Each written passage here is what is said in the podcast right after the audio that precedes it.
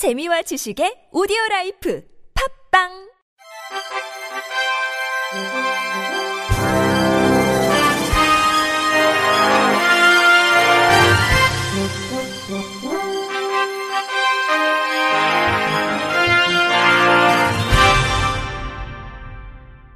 청취자 여러분 안녕하십니까? 8월 첫째 주 KBIC 뉴스입니다. 전국 장애인 차별 철폐연대 박경석 상임 공동대표가 지난 5일 사회보장위원회 앞에 차려진 천막 농성장 앞에서 기자들과 만나 장애 등급제 폐지 후 적용된 활동지원 종합조사표 모의평가 약속을 이행하지 않은 보건복지부를 규탄했습니다. 지난 6월 14일 복지부가 모의평가를 약속하고 이달 1일과 2일 한자협이 추천한 12명의 이용자 모의평가 진행에 앞서 하루 전날인 지난달 31일 공문을 통해 갑작스럽게 파기한 것으로 알려졌습니다.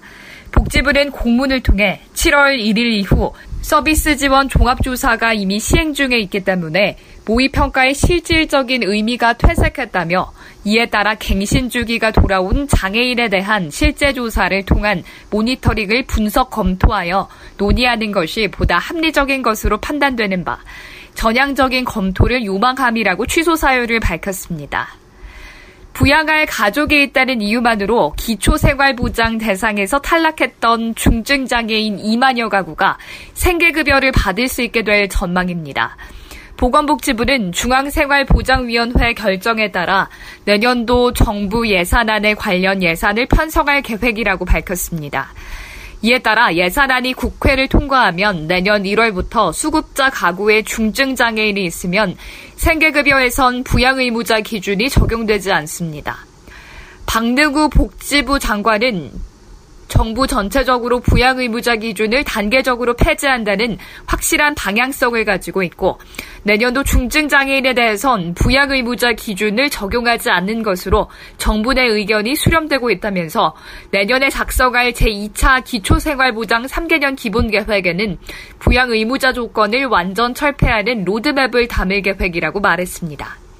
2019 장애인 문화예술축제 A 플러스 페스티벌이 다음 달 6일부터 8일까지 4일간 열립니다. 올해로 11회째를 맞이한 A 플러스 페스티벌은 장애인들의 잠재적 가능성, 열린 접근성, 활기찬 역동성을 모토로 지난 2009년부터 시작한 국내 최대 장애인 문화예술축제입니다. 특히 올해는 꽃보다 아름다워라는 주제로 4일간 새싹이 돋는 날, 꽃 피우는 날, 씨앗이 되는 날을 테마로 축제 프로그램이 구성됐습니다. 이 밖에 관객과 장애 예술인이 함께 호흡하고 즐기는 시민 참여 프로그램, 장애, 비장애 어린이들이 함께 어울려 소통할 수 있는 키즈 프로그램 등이 마련될 예정입니다.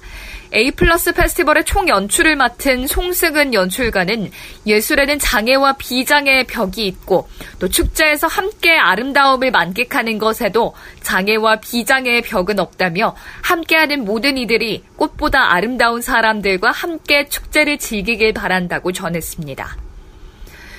보건복지부와 한국장애인개발원이 장애 인식 개선 교육 전문 강사 양성 시범 사업 참가자를 모집합니다. 교육은 오는 10월 5일부터 11월 23일까지 매주 토요일 총 8회 56시간으로 진행됩니다.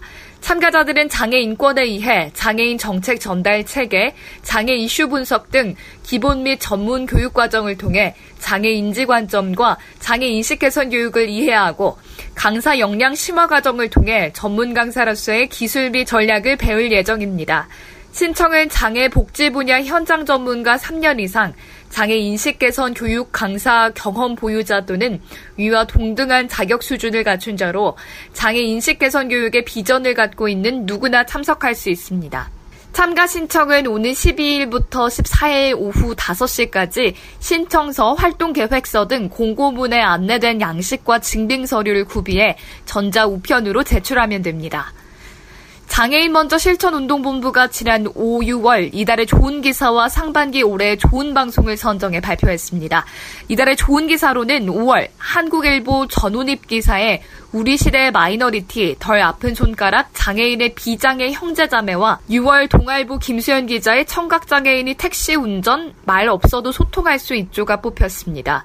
상반기 올해 좋은 방송으로는 SBS 보도본부 탐사보도부에서 지난 5월 11일 방영한 뉴스토리 팀의 나는 정신장애인입니다가 선정됐습니다. 한국일보 우리 시대의 마이너리티 덜 아픈 손가락 장애인의 비장애 형제자매는 가족뿐만 아니라 사회적으로 관심이 적은 장애인의 비장애 형제자매의 상황과 복지 지원이 없어 장애인 형제 돌봄 및 부양의 부담이 비장애 형제자매의 몫이 되는 한국 사회의 현실을 다룬 기사입니다. 이정현 선정위원은 장애인의 비장애 형제자매가 장애 당사자 문제 못지않게 중요함을 알면서도 부차적으로 여겨져 왔고 선진국의 경우 이러한 문제를 어떻게 풀어가고 있는지 나아갈 방향과 함께 다양한 지원책이 마련되어야 함을 제시하고 있는 기사라고 선정 이유를 밝혔습니다. 여성장애인 만화가 이혜경 씨가 지난 2일 제9대 한국만화영상진흥원 이사장으로 취임했습니다. 지체장애인 이혜경 이사장은 부산에서 태어나 지난 1974년 새소년 잡지 만화 현아의 외출로 데뷔했고 특히 장애인의 고통과 재활 노력을 다룬 겨드랑이가 가렵다는 지난 2005년 오늘의 우리 만화상을 수상했으며 2006년 서울 국제 만화 애니메이션 페스티벌과 2016년 한국 만화박물관에서 전시된 바 있습니다. 이날 이혜경 이사장은 50여 년 만화와 함께 살아오며 누구나 아는 국민 만화가 되지는 못했지만 스스로 만화와 결혼한 행운아라고 생각하고 살아왔다면서 만화계 소통의 매개가 되도록 사랑과 겸손의 자세로 임하겠다고 소감을 전했습니다. 한편 이혜경 이사장은 오는 2021년 7월 12일까지 이사장직을 수행하게 됩니다.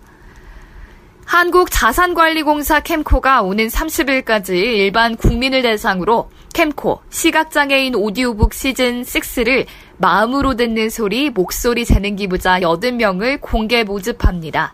재능기부 희망자는 만 19세 이상 대한민국 국민이면 누구나 지원할 수 있으며 포털 사이트 네이버 해피빈 캠페인 홈페이지에서 신청서를 내려받아 작성 신청하면 됩니다.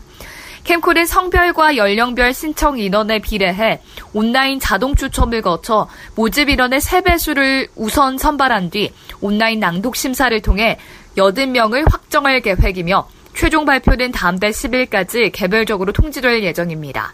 최종 선발된 일반 국민과 캠코 임직원 140명은 전문 성우로부터 낭독 특강을 받은 뒤 오늘 10월부터 12월까지 석 달간 서울과 부산에서 오디오북 녹음에 참여하게 됩니다.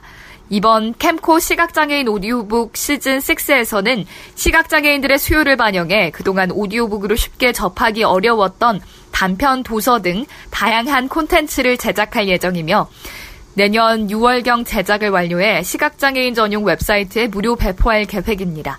이상으로 8월 첫째 주 주간 KBIC 뉴스를 마칩니다. 지금까지 제작의 이창훈, 진행의 유정진이었습니다. 고맙습니다. KBIC.